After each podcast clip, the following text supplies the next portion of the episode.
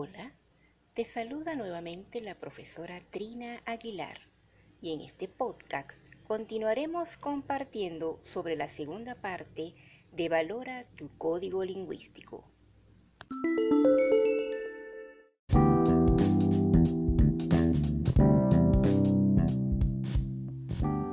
En el episodio anterior pudiste apreciar la importancia de reconocer los códigos lingüísticos en la comunicación. De igual forma, establecimos las diferencias entre la comunicación oral y la comunicación escrita. Muy bien, en esta oportunidad haremos acotación a lo que es la lengua y el habla. La lengua es uno de los principales instrumentos de comunicación de los seres humanos. Es el sistema o conjunto organizado de signos que comparte una sociedad determinada y que le permite dar forma y expresar su pensamiento, así como entender el pensamiento de otras personas. El habla es la lengua en acción, sea escrita o oral. Es la utilización de ese código con fines prácticos. El habla tiene tres usos. El habla culta, el habla coloquial y el habla de jerga. El habla culta es la forma de designar la lengua en acción, en la que se cuidan de manera especial las palabras utilizadas, la corrección en la sintaxis y la precisión de los elementos lingüísticos. El habla coloquial es el habla de uso común en la conversación cotidiana. Es natural, espontánea y sin planificación previa, pero es frecuente que aparezca reflejada en la literatura. El habla familiar es también coloquial, ya que es espontánea y natural.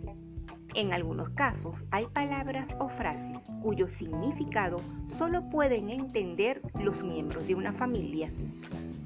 El habla de jerga es el uso de un lenguaje especial surgido en grupos sociales específicos. Por ejemplo, en los jóvenes, los individuos de algunas profesiones, oficios o agrupaciones. Se caracteriza por la sustitución de expresiones coloquiales comunes por otras propias de ese grupo. Por ejemplo, aquí en Venezuela tenemos la palabra o frase rollo referido a lío o problema. Tenemos también la otra jerga que tiene que ver con la palabra rumba, que se refiere a una fiesta. Tenemos también la palabra pana o compinche, que es referido a un amigo.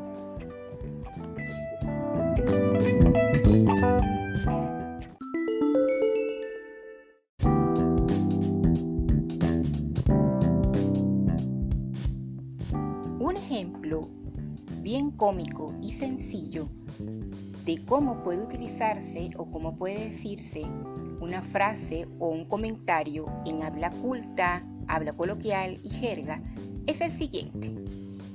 En habla culta diríamos, la profesora se mostró muy inquieta ante mi sugerencia de revisar los criterios de evaluación de los trabajos. Esto mismo, en habla coloquial, se podría decir, la profesora se incomodó cuando le dije que yo creía que había otra manera de evaluar los trabajos. Y en jerga, podemos decirlo, la profe se enrolló cuando le di y le pedí que viera otra vez cómo ponerle nota a los trabajos.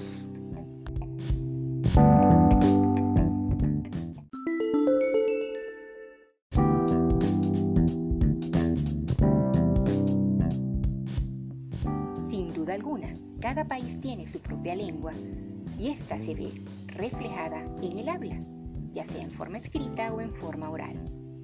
El habla tiene tres usos, habla culta, habla coloquial y habla de jerga.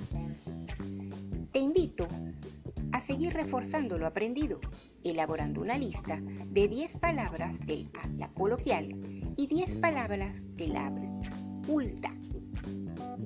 Como segundo ejercicio, guarda una sesión de chat que hayas tenido con un amigo, amiga o algún familiar e identifica las palabras de jerga que encuentres en la conversación y explica su uso.